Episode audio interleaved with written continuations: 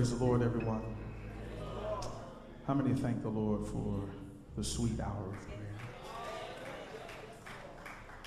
And I believe what an appropriate song, Sean, to sing that as the pastor makes his little pitch for this coming Saturday night. Not this Saturday night, but next Saturday night. At 10 o'clock, the Lord has moved the heart of the pastor to call an all night prayer service. Would you say amen?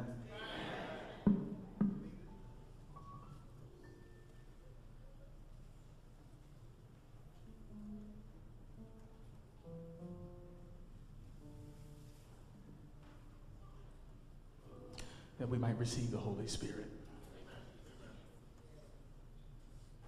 Spirit of God does not come through preaching. It is inspired through preaching. But the Spirit of God, the Holy Spirit, comes when God's people tarry with Him in prayer. And so we thank God for the opportunity. It will be packed in the house. We are expecting many who are desperate for God to be here. If you ain't desperate, and that's not to make anybody feel bad, everybody is not desperate. For those of you who are hungry for God to move, we invite you to come. I do want to say that for those of you who are not able to stay, and listen, we this ain't no competition. I'm gonna say amen. You know, like who can who can stay up the longest, you know. Most of the time the disciples lose on that one. This is not to see uh, at the end of it who can say, I was at the all-night prayer service. Who was? This is for people who are hungry for a move of God. And we are praying for two things for spiritual healing in relationships and for clarity of purpose. That's it. And each hour we will break. And if you feel the need to leave at that hour, you're more than welcome to. But we will not hold you here all night. Get the picture out of your mind that one person, two, three folk are going to be praying uh, ad nauseum continually. It will be an all night prayer service like you have never experienced in your life. And the power of God will be present here. Would you say amen? Those that are in need of being anointed, we will have an anointing service. There will be a praise service. There will be opportunities to testify. There will be opportunities to repent. I just lost about 10 people right there. But I believe in taking seriously opportunities to seek the Lord in prayer. Anybody agree with the pastor today? We're not really a spiritual people.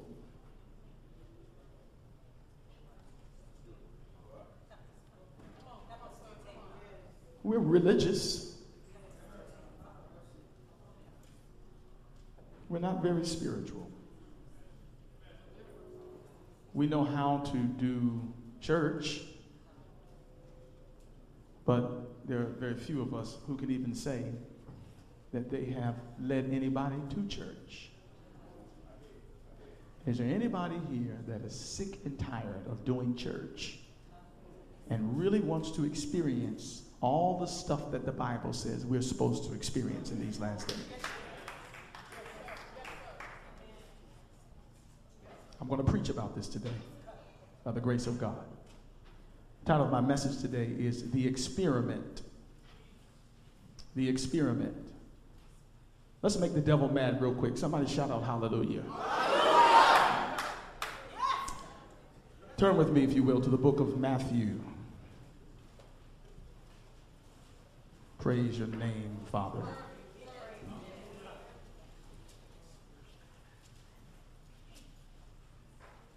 Whole lot of church folk going to hell. That's why I'm preaching this today.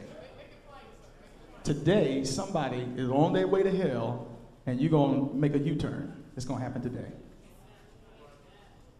And you don't have to kill nobody to go to hell. Matthew 28.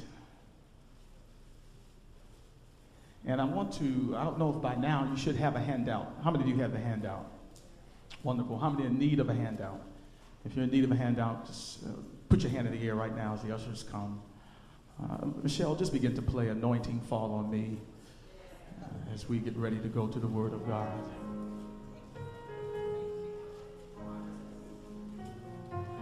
Just raise your hand if you need a handout today. I don't have time today to tell you all that I want to tell you, so you need something in your hand.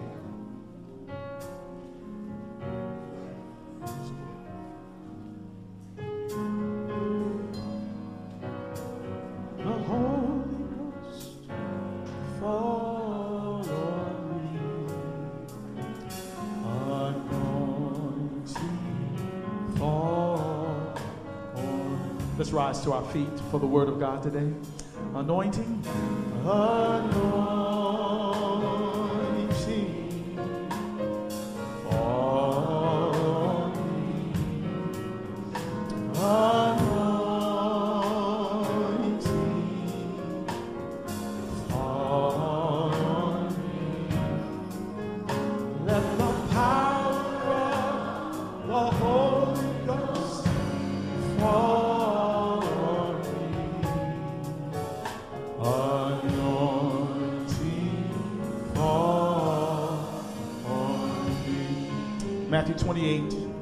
Begin at verse 18. The Bible says, 17 rather, uh, verse 17, the Bible says, And when they saw him, they worshiped him. That's what happens when you see Jesus. But some doubted. And Jesus, help me, Lord, today. And Jesus came and spake unto them. I need your help, Father, saying, all, whoa, all power. How many did I say, everybody? All power is given unto me in heaven and in earth. Wow. Now, because he made that statement, now he can make this statement Go ye therefore and teach all nations. But uh, you got to see this in the Greek. The Greek says, make disciples. Lord, help us to see that we're making disciples. Teach on baptizing them in the name of the Father, of the Son, and of the Holy Ghost, teaching them to observe all things whatsoever I've commanded you. And lo, I am with you always, even unto the end of the world. Church, say amen. Now, as my slide master goes to the next slide, I want you to turn to Acts chapter 2. Acts chapter 2.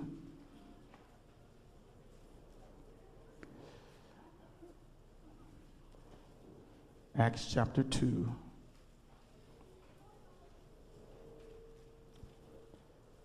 What book did I say, everybody? Acts, the second chapter, and uh, let's look at. Um, verse number one and two. And you can, you can, you can just kill the screen. You can kill the screen. The Bible says, And when the day of Pentecost was fully come, they were all with one accord in one place. And suddenly there came a sound from heaven as of a rushing mighty wind. And it filled all the house where they were sitting. And there appeared unto them cloven tongues like as of fire, and it sat upon each of them. Now turn to Acts 17.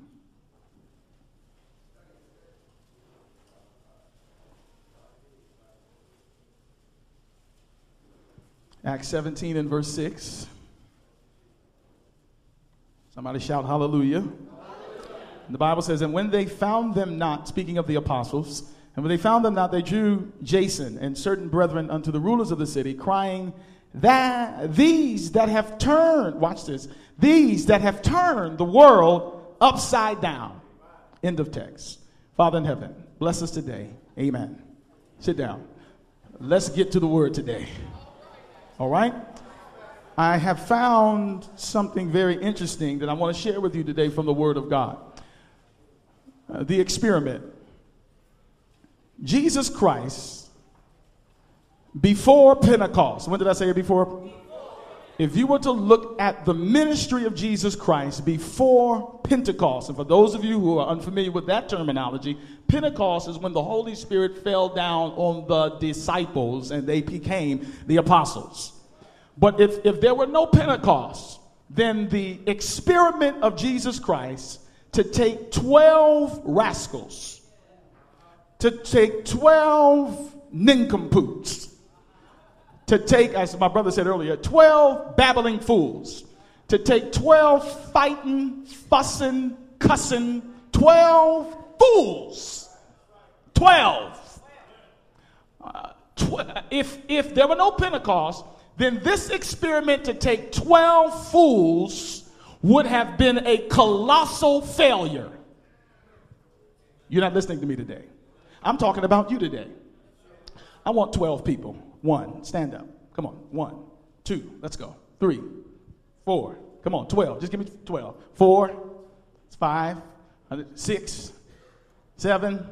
Come on, eight, nine, 10, 11, 12. Stand up. Come to the front. Quickly, don't have all day. Let's go.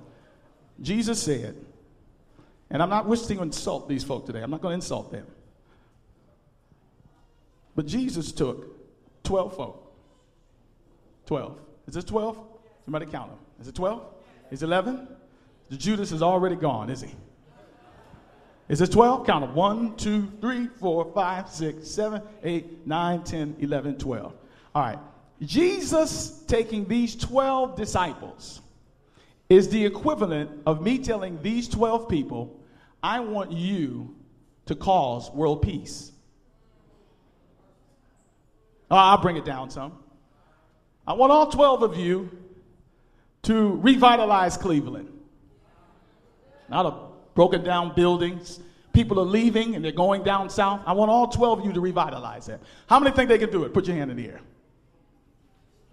All right, let's, let's got a bet. I want all 12 of you to change Glenville. Who says they can do it? I want all 12 of you to change yourselves. Who says they can do it? Got a couple of hands. Sit down. Sit down. All 12 of you. Jesus telling 12 illiterate disciples is the equivalent of me asking these 12 people to do what I asked them to do. Most of you see it as impossible. The Pharisees were insulted that Jesus would bypass them and find 12 fishermen, some fishermen, some tax collectors, some fanatics, some doubting fools. He called, and, and notice what he said here in the text. He says, Now that I've called you, he said, I want you to go out and change the world. Did he say it? Talk to me today. Did he not ask them to change the world? As a matter of fact, he said, Go ye therefore and make disciples. And he said, Baptize them in the name of the Father. And the Bible tells us, He said, I want you to start first where you live. He said, and then go to the whole world. I want to tell you something.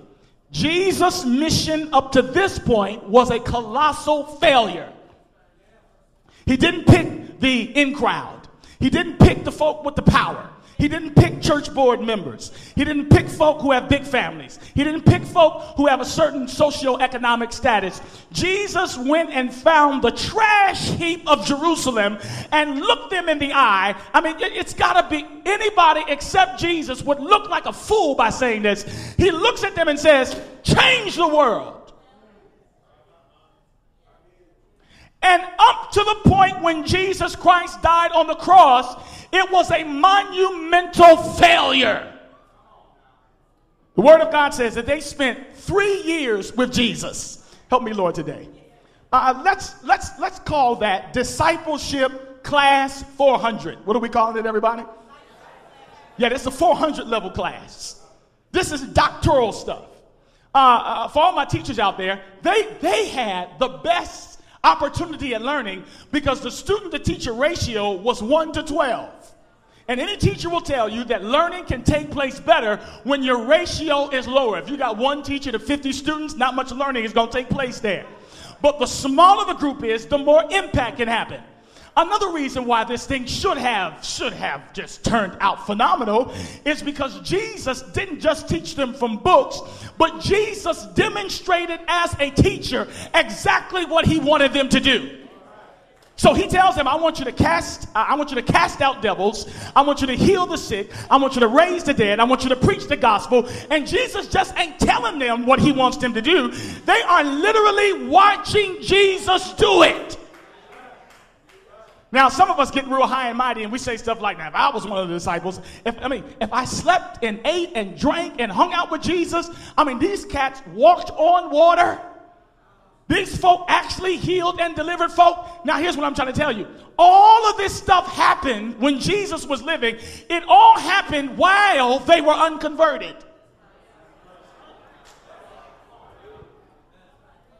Now, one of the 12 disciples was saved. They were preaching, casting out devils, baptizing, and near one of them, that's Southern, so yeah, y'all forget me. Near one of them was saved. Now we have to take a moment and thank God because I know what it feels like when I'm not at my best spiritually for God to use me in spite of myself. Come on in here, somebody. God does not base his using us based on how faithful we are to Him. Sometimes God will use you in spite of yourself, in spite of your walk with Him, in spite of your connection with Him, in spite of your relationship with Him. See, God is so desperate to make sure that His mission comes to pass that He's even willing to use donkeys. And I ain't talking about animals. Come on in here, somebody. God will use us and our gifts don't belong to us. Our gifts don't belong to anybody else. God gave them because God says, I see something in that little old black boy and with his old sorry self that I feel like I can use. And even when he's not right, even when he is not walking correctly, even though he is not serving me as he should, I'm going to bless him in spite of himself because my mission is more important than him.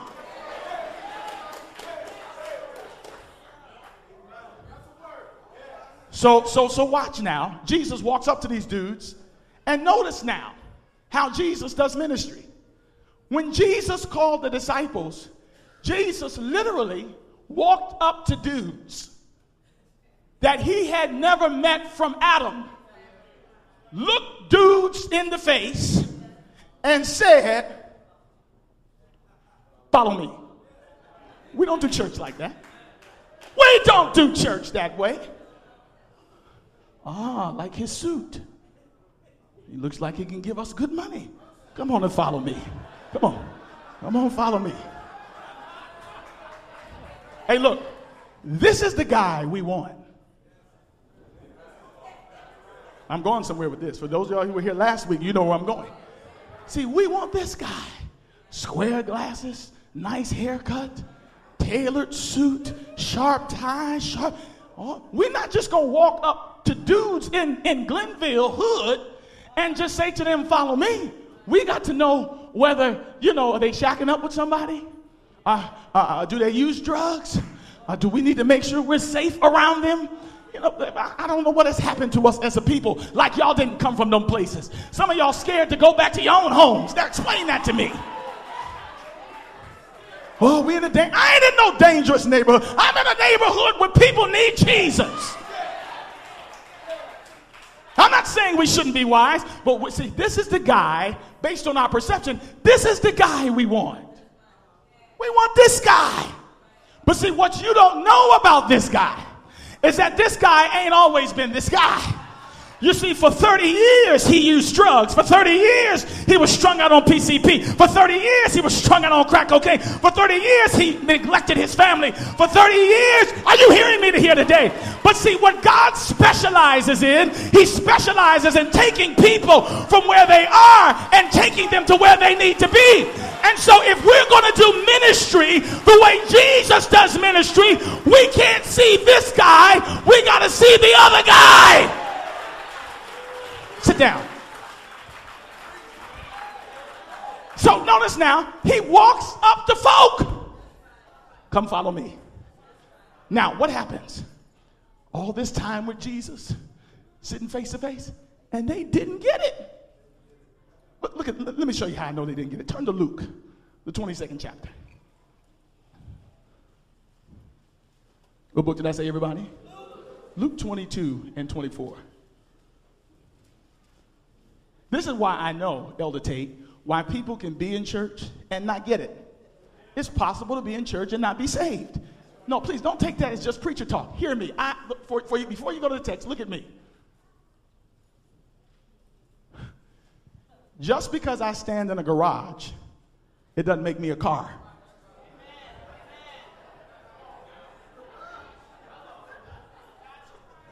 Just because you come in here doesn't make you a Christian. You can be religious, you can know scripture, but the devil knows scripture. These now, eh, eh, you follow them. They saw all this stuff, but they were not converted. Look at Luke 22. The Bible says in verse 24. Now, here Jesus is about to tell telling them he's about to die. The very reason why he came. He's about to do what, everybody? He's about to die for their sins. And he's been trying to tell them this for three years. And guess what? Peter, Peter was like, on one occasion, he was like, oh, I rebuke you, Jesus. You ain't dying. And the Lord said, No, I rebuke you. Satan. I mean, it's so possible to be around Jesus, but Jesus not really be in you. No, see, we're around church. They were around Jesus. And they didn't get it. There were occasions when Samaritans rejected Jesus when he wanted to go into town with them. The references are right there on your document. And you know what the disciples said? They said, Jesus, these are Samaritans. These are half breeds. Call down fire from heaven. Consume them.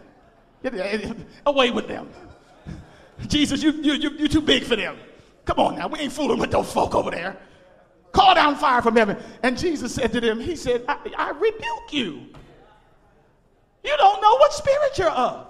I remember there was a woman and she had a daughter who was demon possessed and she came to Jesus and remember she said I'll even take the crumbs off the table master she was like just hook a brother just hook a sister up take care of my situation and, and the whole while Jesus ignored him and the disciples were like remember what the disciples said the disciples were like Jesus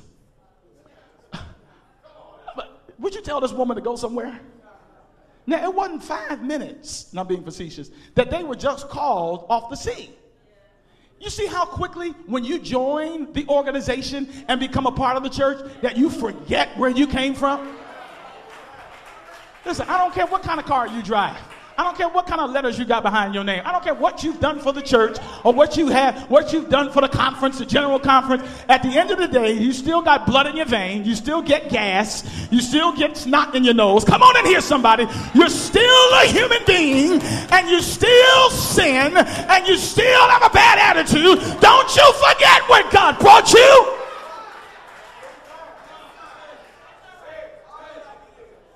And so watch this here. These jokers didn't get it. Watch this now. The Bible says, verse 24, and there was, now Jesus trying to have communion with them. The first one. And look at this. And there was also strife among them at the communion table. Come on, talk to me, y'all. Are y'all seeing this thing? Am I wasting your time? If I'm wasting your time, just let me know. Am I wasting your time? I'm going somewhere today. I promise you I am. Richard, look at here, man. Look at my Bible, just so they know I ain't lying. The Bible says, and there was also strife among them. Now, that's one thing to have strife. Now, look at what they had strife about. The Bible, oh, Lord have mercy. The Bible says, and there was also strife among them as to which of them should be accounted the greatest. Oh, Lord, I, I thought I would have got a better reaction than that. These jokers are fighting in the presence of the greatest to try to figure out who the greatest is. Now, come on, explain that to me. Isn't that what we do? Everybody's jostling for position in the church, jostling for recognition, jostling for parking spaces, jostling for a room, jostling for. Uh, come on in here. Y'all, okay. Everybody, can't nobody, you know, I mean, and we're so sensitive about our thing and, and what we're doing. And, you know, I'm the pastor now. And so, and so, uh, Pastor, what can I, can I do that? I'm the pastor. Shut your mouth, Edmonds. At the end of the day, we're going to recognize that we are not the greatest. We're standing in the presence of the greatest. What an insult. But what does Jesus do? Come on in here, somebody. And we don't want to humble ourselves. Turn to Philippians 2 and look what the Lord says here. Philippians 2. I'm talking about an experiment. What am I talking about, everybody? Jesus is experimenting. He's saying, I'm going to pour all my love into them and I'm going to see what happens. Oh, Lord, have mercy. Philippians 2. If you're there, would you say amen? Amen. the Bible says in verse 3 let nothing be done through strife or vainglory. Amen. Let all the men say amen. amen. One more time, brethren. Amen. Let all the men who struggle with ego, like the pastor, say amen. amen. All the men that want to throw their weight around around their wives, say amen. All the men that want to wear the pants, say amen. All the men that want to have the last word in their home, say amen. I heard one brother say that the last word in my house is yes, dear. Come on, say amen. yes, dear. Amen. Look at the text. Let nothing be done through strife or vainglory. But in low, read everybody, but in lowliness of mind, watch this now. Watch, see, this is the lesson the disciples didn't get. But in lowliness of mind, let each esteem other better. Whoa! Y'all, y'all, y'all didn't get that. Do you realize that church folk are supposed to treat other church folk better. Better. Better. Better. Better. Y'all know what that word means, right? Than themselves. Can I continue to read? Um, let not every man on his own things, but every man also on the things of others. Now, watch this. Let this mind be in you, which was also in Christ Jesus, who being in the form of God, thought it not robbery to be equal with God. But, Lord have mercy. Talking about God right now but made himself. I'm talking about the man who's always going where he's coming from to get to where he is to find out he's already there. I'm talking about omniscience. I'm talking about omnipotence. I'm talking about omnipresence. I'm talking about a God that looks at chaos and says, Let there be, and stuff happens. This God. Bible says, who being in the form of God, thought it not robbery to be equal with God, but made himself of no reputation. Not a good reputation, not a bad reputation, no reputation. Uh, and then, and then notice, notice this now. Let me, let me jump here.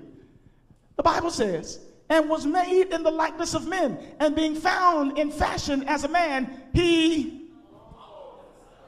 And they're in the presence of God, go back to Luke 22, fighting over who is the greatest.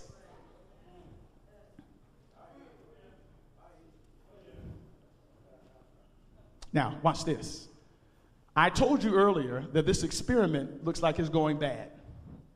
Because Jesus now bypasses all the preachers, bypasses all the super spiritual people, bypasses all the folk that wear three piece suits, bypasses all the saints that wear hats, bypasses all the folk that wear brooches, bypasses all the folk that carry their Bible a certain way, bypasses all the folk who got the, the Sabbath school lesson in the leather binder, bypasses all those folk who are vegetarian. By, by, he bypasses all and goes against meat eating, cussing, Lord have mercy. Y'all not talking back to me. Cussing, lying fearful folk who he knew would be in his presence and fight who was the greatest. Now, now you tell me you would have called them jokers. Now watch this. The Bible goes on to say, look down there, verse 31. They were not converted. The Bible says, and Lord said, uh, Simon, Simon, behold, Satan hath desired to have you that he may sift you as wheat. But I have prayed for thee Thank you, Jesus. Thank you, Jesus. That thy faith fail not. Now, notice this. He says, And when thou art converted, strengthen what? The devil's going to sift you, brethren. I know that. When I called all 12 of you, I knew he'd sift you. I knew for the past three years that you would not be converted. I knew that I'd be working with unconverted folk. I knew I'd be working with folk who are full of the devil. By the way, let me just throw this out here. Jesus knows how to work with people who don't necessarily agree with him. Amazing. Wow. They just didn't agree with him. They were full of the devil for three and a half years. And the Lord says in this text, He said, You're not converted, but when you are, strengthen the brethren. He's acknowledging that the people he called ain't got it. They don't get it. Now, he does not abandon the plan, he does not abort the mission. And it gets worse after this. Because the Bible says that when Jesus needed them the most, they fell asleep in prayer. And then, as they took my Savior up Golgotha streets and marched him up to that cross, while they mocked him and spat upon him, oh, where, where are the folk that he healed? Where are the folk that he cast devils out? Where are they now? Nobody came to his aid. They mocked him and spat on him and beat him all night long. And the Bible says that the disciples were scattered like sheep. They didn't get it. But notice what the Lord gives us hope here. He said, When thou art converted. Hallelujah. Did you see that? Oh, y'all not feeling me.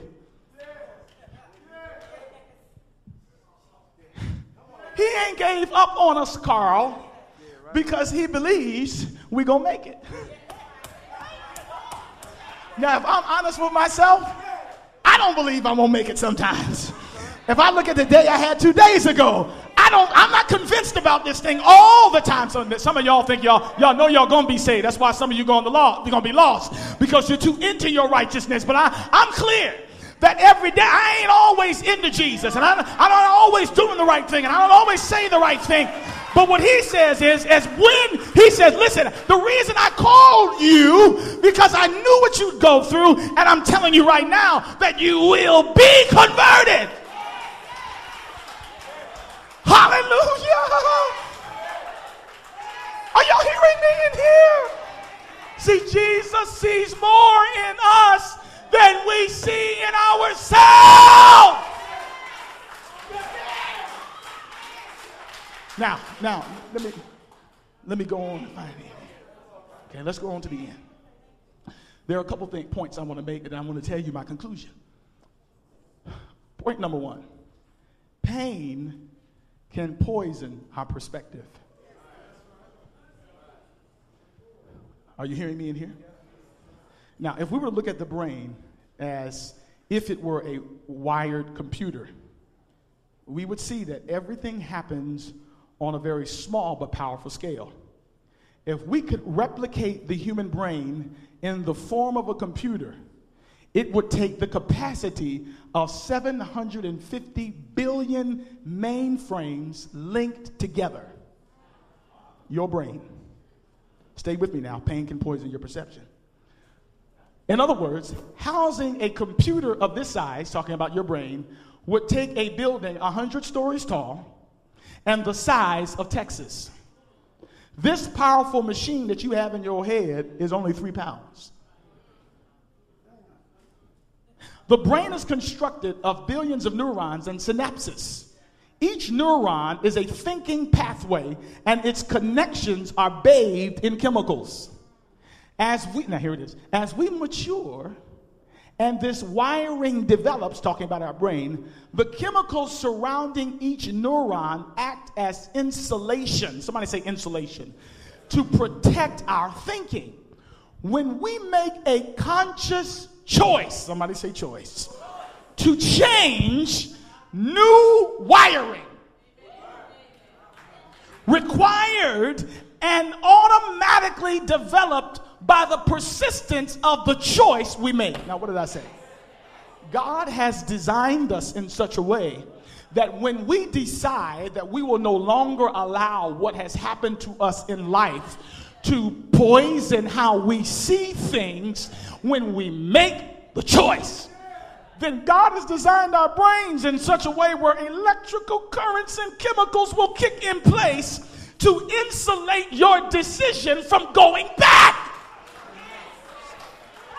What am I saying? Make up your mind that you ain't gonna be negative. Make up your mind that you're not gonna be mean. Make up your mind that you're not going to be a defeated person. Make up your mind that you're going to be victorious. Make up your mind that you shall have victory. Make up your mind that you can overcome sin. Make up your mind that you can get set free from generational cycles. And you got to make up your mind. And when you make up your mind, the Holy Ghost will come in and he will affirm your decision. He'll look down and say, Yep, I agree with Edmonds. So now I'm going to join in with Edmonds and help him. The disciples allow their experience to poison their perspective. Number two. Are you with me in here today? The disciples wanted product without process.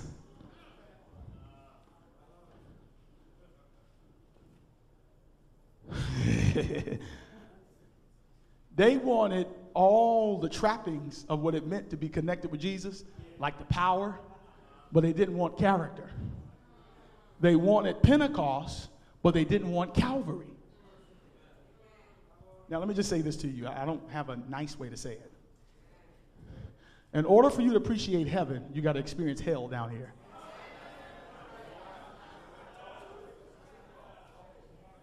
In order for you to learn how to treat people, you, you will have had to experience how not to be treated.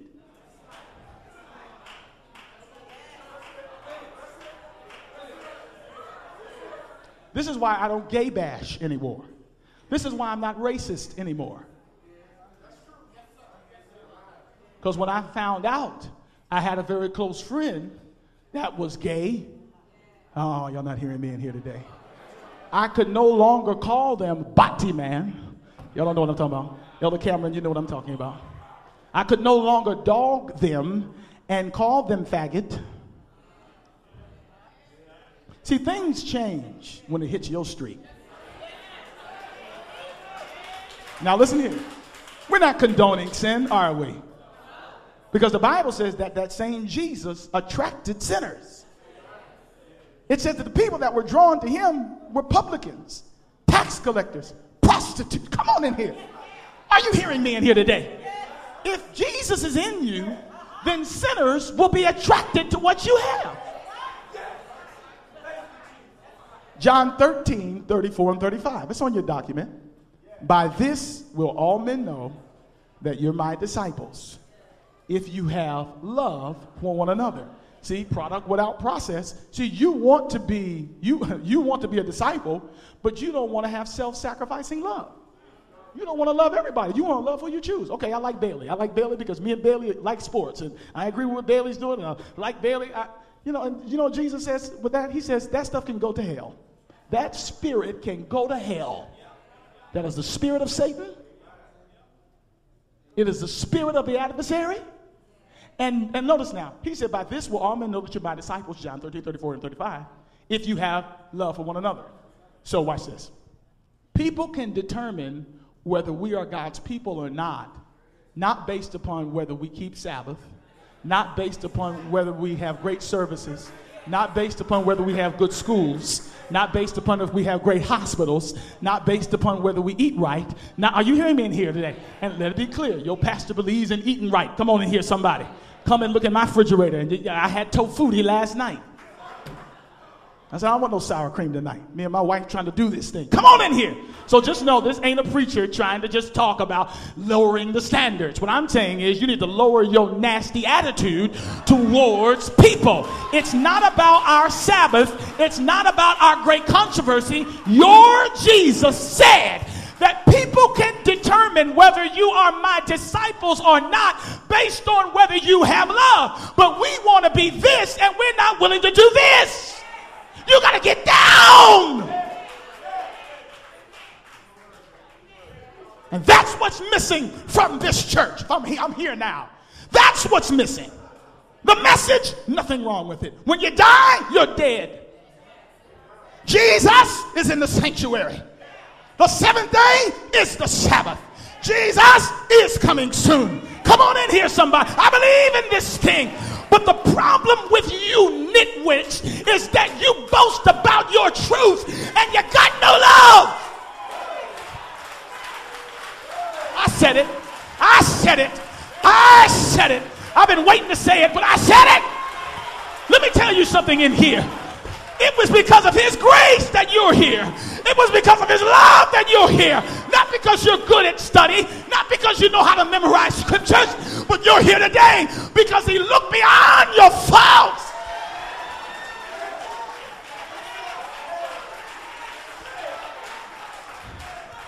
They baptizing all them folk over there, but uh, they, how many? About a hundred already. But where are they? You tell me where they are. Where, where, where, where are all the souls? You tell me where they are. Where are they? They've been sitting next to you. I sit up here.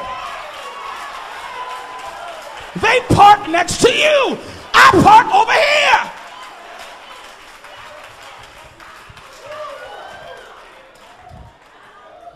If you were full of Jesus, then they would not be lining up at the end of service just to talk to me. They'd be lining up at your pew. Tell me I'm not telling the truth in here. Don't get mad, get saved. Don't get offended, give your heart to Jesus. Come on in here.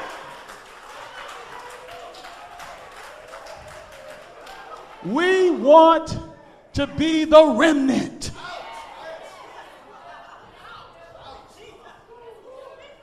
Now, I'm going to correct you on this.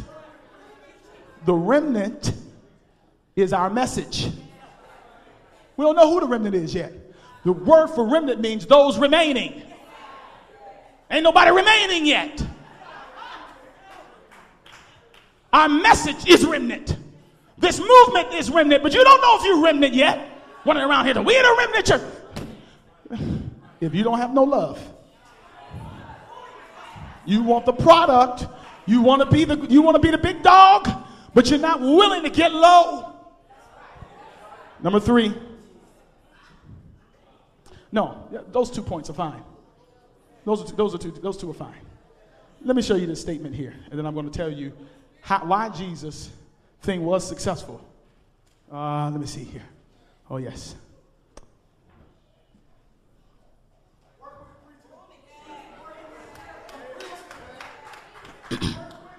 now, what changed these disciples is what happened in Acts, the second chapter. You see, Jesus needed them to fail.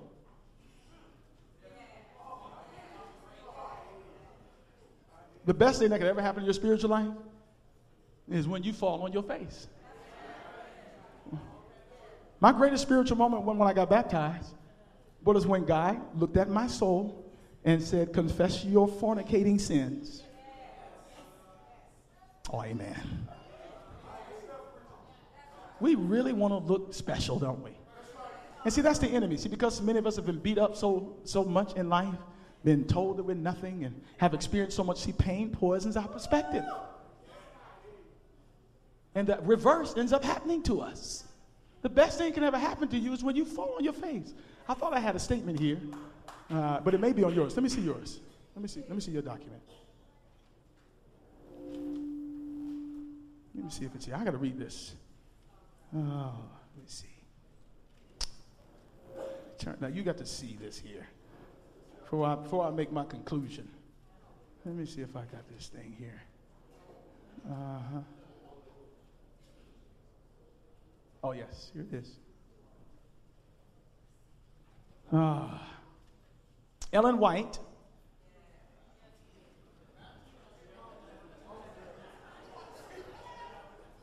Review and Herald, December 16, 1902. The article is entitled The Danger of Self Sufficiency. Listen to what she says. There are some lessons that are never learned only through failure. Ooh, you missed that. Sometimes God sets you up to fail. He said, I'm going to put them in this situation, and I know they're going to bust their head. But that's the only way I'm going to be able to get through to them. Any witnesses in here who know I'm telling the truth? Peter had to fail.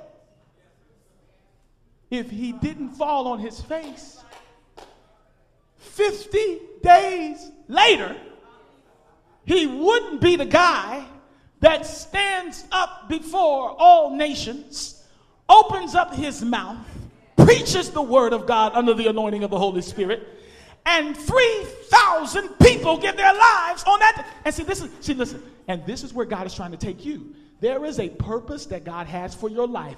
There is a moment, a destiny and time where He's going to use you. And He has to allow stuff to happen in your life crucifixion. He's got to allow failure. He's got to allow mistakes. He's got to sometimes put you flat on your face so that by time you get to where He wants you, you're ready. And let's be honest, we're not ready yet. If God really were to put you in the place of your divine purpose and destiny, you come on now. It's almost like the statement in Steps to Christ, where she says, Your girl, she says, if God were to allow, and I'll give you the reference on Wednesday, if God were to allow some of us to go to heaven, we would beg him, Gabriel, to let us out. We'd be up in there like, whoa. Man, everybody loving over everybody. Everybody loving. Ain't no clicks up here. Ain't nobody gossiping. Can you imagine sitting down at the table milking honey and everybody just enjoying themselves and you lean over to one of the angels and say, Hey, I heard that angel talking about you the other day. That don't even sound right, does it? That don't even sound right. Going to be and you in line waiting to get your milk and honey and you cut in line. That don't even look right, man. That don't even sound right. Tell me, I'm leading the choir today. That don't even sound right. It don't even sound. And so your girl says that if you got there, you'd be like, whoa, I ain't ready for this. Let me out. What changed them? Now, watch this. Final point. God was able to do in 10 days. Stay right here. Don't miss this. God was able to do in 10 days with the disciples what Jesus could not do in three and a half years. Three and a half years, Jesus is with them, Fowler. No change. But the Holy Ghost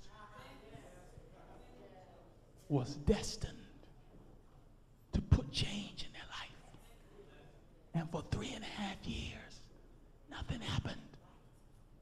But when they went up in the upper room, and they and see, you got to have crucifixion before there's Pentecost. On when on this Saturday night coming up, we're gonna have crucifixion before. See, God, God has revealed to me that the vision that He has laid on this church we're not ready for. If we got there, we wouldn't want it. Can you see Asians, Caucasians? Yeah, yeah, yeah, push me, push me, push me. Whoever's saying, come on, keep pushing me. Huh? Latinos? Huh? Yeah. Well, you want them, but y'all don't want each other.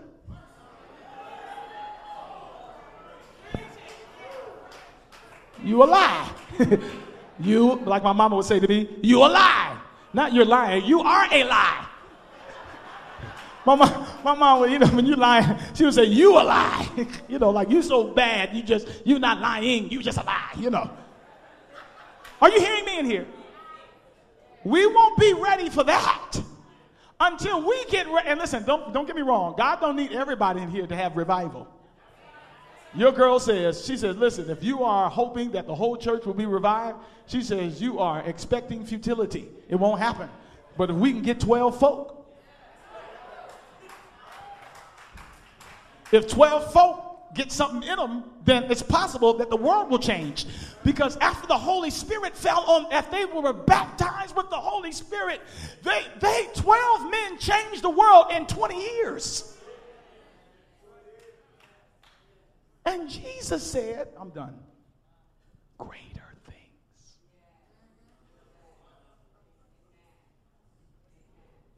You got to get to a place where your job is not more important than your purpose.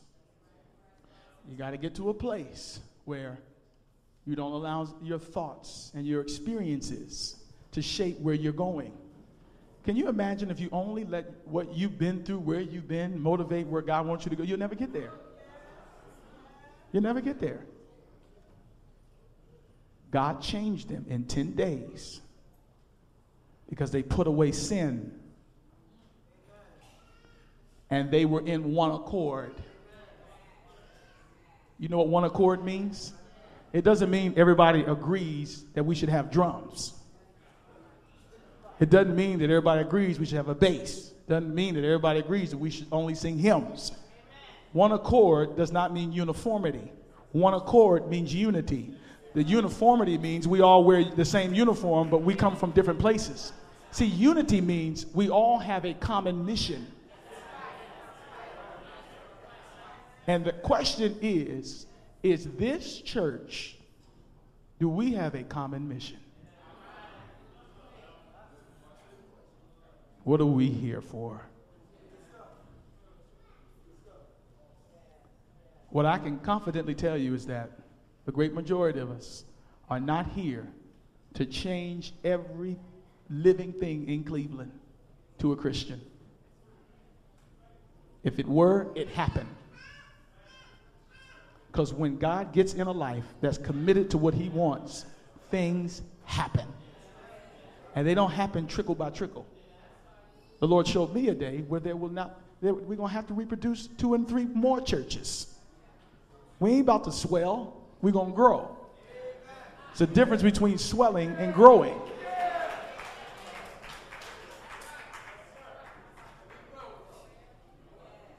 And we ain't doing nothing right now. Little 100 here, little 20, 30 here. That ain't nothing. Well, I'm not trying to disrespect it, but it ain't what, it, it, it's, God wants more.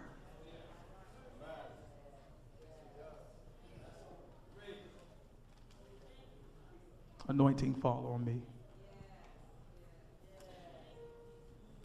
There's a book out right now. It's called Outliers, written by Malcolm Gladwell. Awesome book. Listen to this.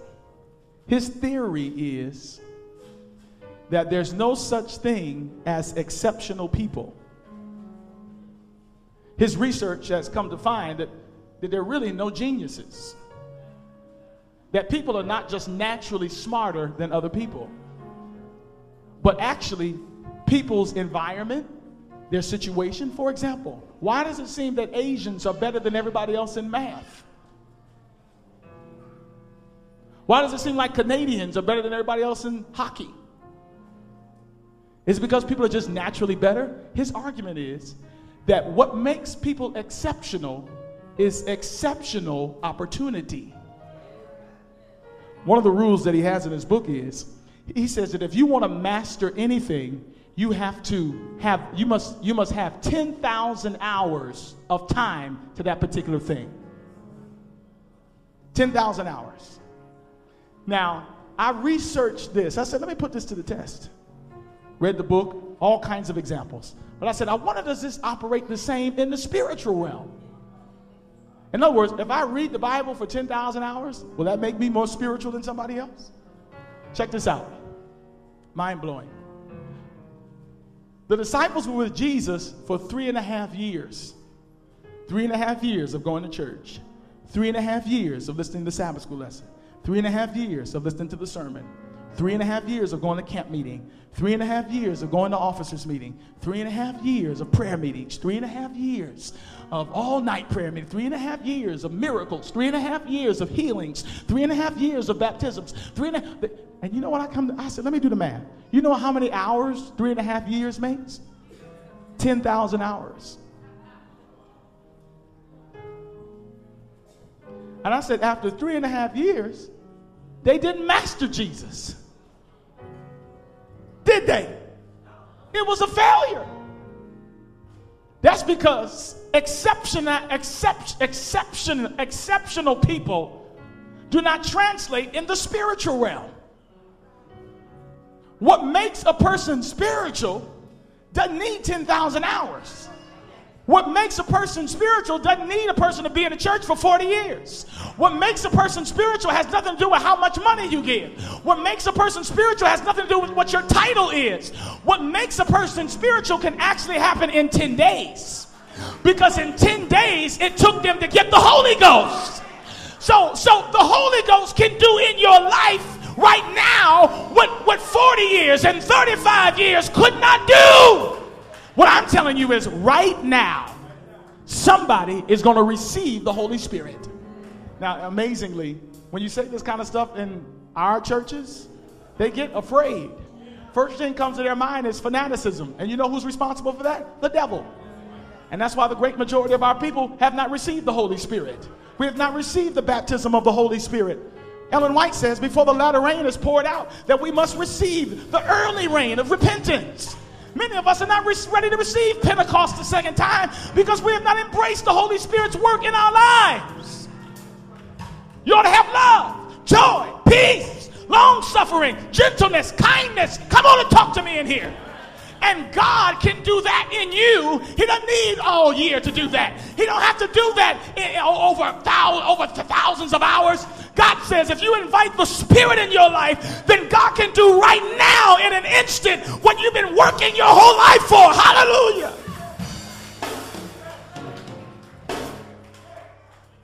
How does one obtain the Holy Spirit? Luke, the 11th chapter says, Ask and it shall be given. Seek and ye shall find. Knock and the door will be open unto you. If you agree with what the man of God has said today, I want you to stand to your feet. My next appeal. You want to be committed to living a spirit led life. You want to experience the baptism of the Holy Spirit. See, you've been through too much for so long that another sermon ain't going to do it for you. What you really need is the Holy Ghost. And all you got to do is ask for that. They prayed for it, they got it, and God changed their lives. God bless you. Anybody else want it today? Anybody else want him in your life? Anybody want the outpouring of the Holy Spirit in your life? I'm amazed today. We're moving a little too slow on this one here. If you want the outpouring of the Holy Spirit in your life today, if you can't make it down here, put your hand in the air. But if you want the outpouring of His Spirit in your life, come on down here right now. The Holy Ghost fall on me, anointing fall on. I'll begin to sing this to the Lord. This is your prayer today. Anointing fall on me. Anointing fall. Yes. Anoint. When the Spirit comes in, he'll, he'll, he'll remove every defect of character. He'll break every sin in your life. Let the power of the Holy Ghost fall. Let the power of the Holy Ghost, let the power of, reach up and grab it. Holy Ghost, yes, Now, say this sincerely to the Lord. Say, let the power of, let the power, let the power of, fall, fall on, anointing fall on me. Anointing fall on me. Anointing fall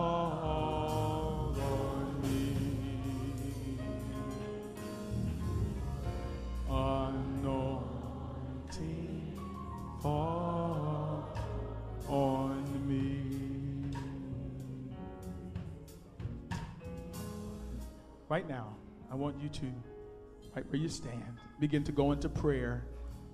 And I want you to begin to ask the Lord. See, watch this now. This is why the Holy Spirit is not popular. Because when His presence comes in, sin must go. He, he, he will not sit comfortable with any defect of character. He's coming in like a bulldozer, but, but he's also like a gentle surgeon, and he will pluck and pick and cut out everything that's holding you back from what God has for you to do. I want you right now to begin confessing sin. I can't wait to preach my next sermon next week to tell you what God wants you to do next. But for right now, begin to ask for His Spirit in your life. Give Him permission. That's the hard part. That's the hard, giving Him permission. Because, see, when He comes in, there's no control. You're no longer in control of your life. Your life is spirit led, not flesh led, but spirit led. Not in your opinion led, not in tradition led, but spirit led when He comes in.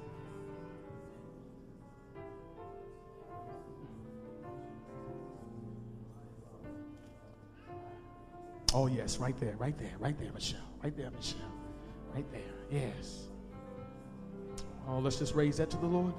Make us one, Lord. Make us one. Holy Spirit. Holy Spirit.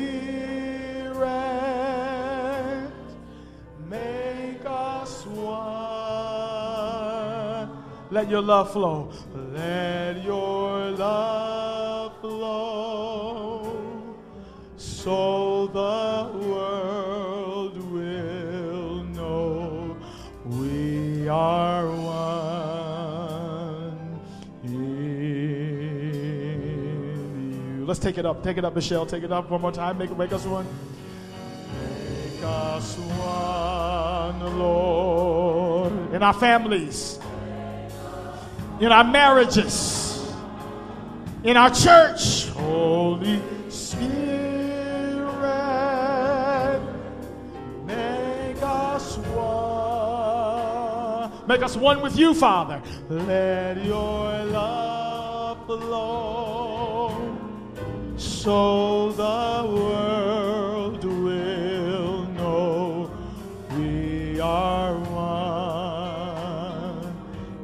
Let your love flow. Let your, one more time. Let your love flow. Let your love flow. Let your love flow so the world will know we are one in you. Father, first of all, I want to say today, as I preach to your people, I preach to myself. And I thank you for putting this word into my life first. You are calling me higher. Before I call my people higher, you got to call me higher, God. And I receive it today. I receive your spirit into my life, God. God, I, I, I take this moment to say, God, whatever you have me to do. And Lord, you know I'm afraid because I know when your spirit moves, God, not only must things go, but you push us out of our comfort zone. I confess to you that I am afraid, God. I'm afraid of where you're going to take me and where you're taking this church, God. You know, I've been through a lot. You know, I'm going through a lot. You know, my family has experienced a lot. But God, what I'm saying right now is I'm saying I want you to take it from me. I'm, I'm, I'm saying you take control of my life in the name of Jesus. And God, I, I pray right now for every person in this place who feels like I feel. Just lift your hands towards heaven and just give God permission. He knows what He's doing. As hard as it is, He knows what He's doing. God, move in our lives. Whatever you want us to do, God, give us the courage to say yes. In the name of Jesus, we pray. Amen. Is there somebody today that wants to be baptized? Is there somebody that wants to be in the next baptism? Do you, do you want to give your life to Jesus? I may have overlooked you today. You may have come here for that, for that purpose. God may have brought you here, and you're saying, I need to give my life to the Lord. I need to repent. I need to be rebaptized. Are you here today? You might be in a real bad situation.